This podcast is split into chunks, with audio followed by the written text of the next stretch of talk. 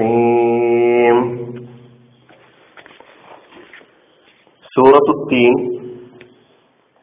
ആമുഖം കഴിഞ്ഞ ക്ലാസ്സിൽ നമ്മൾ ഈ സൂറയുടെ പാരായണ നിയമങ്ങൾ മനസ്സിലാക്കി ഈ സൂറ സൂറയുടെ പേര് നേരത്തെ പറഞ്ഞതുപോലെ തീൻ എന്നാണ് സൂറത്ത് തീൻ എന്നാണ് എട്ട് ആയത്തുകളാണ് ഉള്ളത് ഭൂരിപക്ഷം പണ്ഡിതന്മാരും ഈ സൂറ മക്കയിൽ അവതരിച്ച സൂറകളിൽപ്പെട്ട ഒരു സൂറയാണ് എന്നും മക്കയിൽ തന്നെ നബിയുടെ പ്രബോധന പ്രവാചകത്വ പ്രബോധന ജീവിത കാലഘട്ടത്തിന്റെ ആദ്യ സമയങ്ങളിൽ തന്നെ അവതരിച്ച സൂറകളിൽപ്പെട്ട ഒരു സൂറയാണ്. ഇതിന്റെ ഉള്ളടക്കം നേരത്തെ പറഞ്ഞ എട്ട് ആയത്തുകൾ അതിൽ ആദ്യത്തെ മൂന്ന് ആയത്തുകളിലൂടെ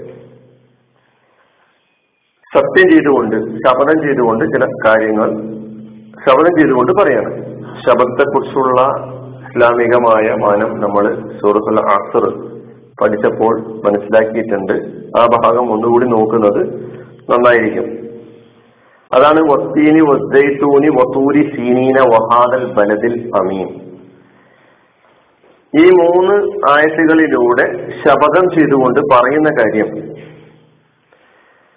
ലഹദ് ഖലദിനൽ ഇൻസാന ഫി അഹ്സനി തത്വീൻ. അതാണ് അതായത് മനുഷ്യനെ ഏറ്റവും നല്ല വിശിഷ്ടമായ ഘടനയിൽ പടച്ചു സൃഷ്ടിച്ചു എന്നുള്ളതാണ് മനുഷ്യന്റെ സൃഷ്ടിപ്പിനെ സംബന്ധിച്ചിട്ടുള്ള സൂചനയാണ് നൽകുന്നത്. നാം സൃഷ്ടിച്ചു അള്ളാഹു സുബാനവോ താളെയാണ് സൃഷ്ടിച്ചിട്ടുള്ളത്. അപ്പൊ പടച്ച റബ്ബ് സൃഷ്ടിച്ചിട്ടുള്ള സൃഷ്ടിയായ മനുഷ്യൻ പടച്ച റബ്ബിന്റെ പ്രതിനിധിയായി ഭൂമിയിൽ കഴിയുക എന്നതാണ് അള്ളാഹുവിന്റെ താല്പര്യം. ആ താല്പര്യത്തിനനുസരിച്ച് മുന്നോട്ട് പോകണം എന്ന് അള്ളാഹു ആഗ്രഹിക്കുന്നു. ഏറ്റവും വിശിഷ്ടമായ ഘടനയിൽ സൃഷ്ടിച്ച മനുഷ്യനെ സംബന്ധിച്ചുള്ള സൂചന നൽകിയതിന് ശേഷം അഞ്ചാമത്തെ ആയത്തിലും ആറാമത്തെ ആയത്തിലുമായി അള്ളാഹു സുബാനു താല മനുഷ്യർ രണ്ട് തരക്കാരായി പരസ്പര വിരുദ്ധ സ്വഭാവമുള്ള രണ്ട് തരക്കാരായി മാറുന്നു എന്ന് സൂചിപ്പിക്കുകയാണ് അഞ്ചാമത്തെയും ആറാമത്തെയും ആയത്തുകളിലൂടെ. അതിലൊന്ന് ഒരു വിഭാഗം ഒരു തരക്കാർ ഒരു ഒരു കൂട്ടർ. അള്ളാഹു മനുഷ്യനെ ഏറ്റവും വിശിഷ്ടമായ ഘടനയിൽ പടച്ചു. പക്ഷേ ആ വിശിഷ്ടമായ ഘടനയിൽ പടി പടക്കപ്പെട്ട മനുഷ്യൻ തിന്മയിൽ ജീവിതം മുന്നോട്ട് നയിച്ചുകൊണ്ടിരിക്കുന്നു. അങ്ങനെയുള്ള ആളുകളെ നമുക്ക് ഈ ലോകത്ത് കാണാൻ കഴിയുന്നുണ്ട്. അങ്ങനെ തിന്മയുടെ പാപത്തിന്റെ അധർമ്മത്തിന്റെ വഴിയിലൂടെ സഞ്ചരിച്ച് പാപത്തിന്റെ അഗാധ ഗർത്തത്തിലേക്ക് ചെന്നെത്തുന്ന ഒരു വിഭാഗം. അതാണ് അള്ളാഹു സുമ്മറതദിനാഹു അസ്ഫല സാഫിലീൻ എന്ന ആയത്തിലൂടെ നമ്മെ പഠിപ്പിക്കുന്നത്. അങ്ങനെ ഒരു ഗ്രൂപ്പിന് നമുക്ക് ലോകത്ത് കാണാൻ കഴിയുന്നു.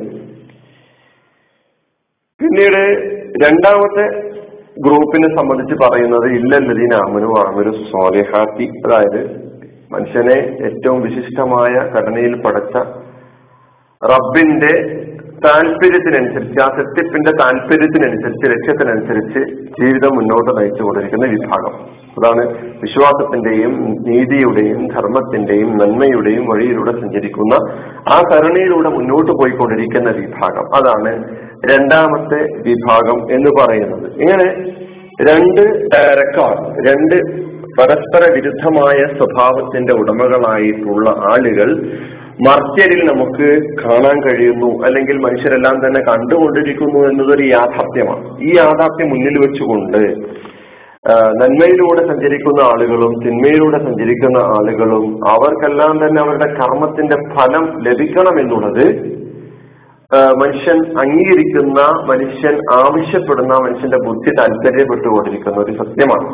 അതുകൊണ്ട് അള്ളാഹു സുബാനുവത്ത ആല ആ കർമ്മഫലത്തിന് വേണ്ടി അവരുടെ കർമ്മത്തിനുള്ള ഫലം പരിപൂർണമായി നൽകാൻ വേണ്ടി ഒരു ലോകത്തെ സംബന്ധിച്ചുള്ള കാഴ്ചപ്പാട് മുന്നോട്ട് വെക്കാൻ ഫമായി സജീവൊക്കെ ബാധുവിത്തി അപ്പൊ പ്രതിഫല ദിവസത്തെ അല്ലെങ്കിൽ പ്രതിഫലത്തെ കർമ്മഫലത്തെ നിഷേധിക്കാൻ എങ്ങനെ കഴിയുമെന്നുള്ളതാണ് ഇതാണ് നമ്മുടെ മുമ്പിൽ വെക്കുന്ന ചോദ്യം. ഈ സൂറ ആദ്യം മുതൽ അവസാനം വരെ നമ്മുടെ മുമ്പിൽ പിന്നെ ആദ്യം മുതൽ അവസാനം വരെ പഠിക്കാൻ തയ്യാറാകുന്ന ആളുകളെ സംബന്ധിച്ച് അവർക്ക് മുന്നിൽ വെക്കുന്നത് രക്ഷ ശിക്ഷകളുടെ കർമ്മഫലത്തിന്റെ ആവശ്യകതയെ സംബന്ധിച്ചിട്ടുള്ള വളരെ വ്യക്തമായ പാഠമാണ്.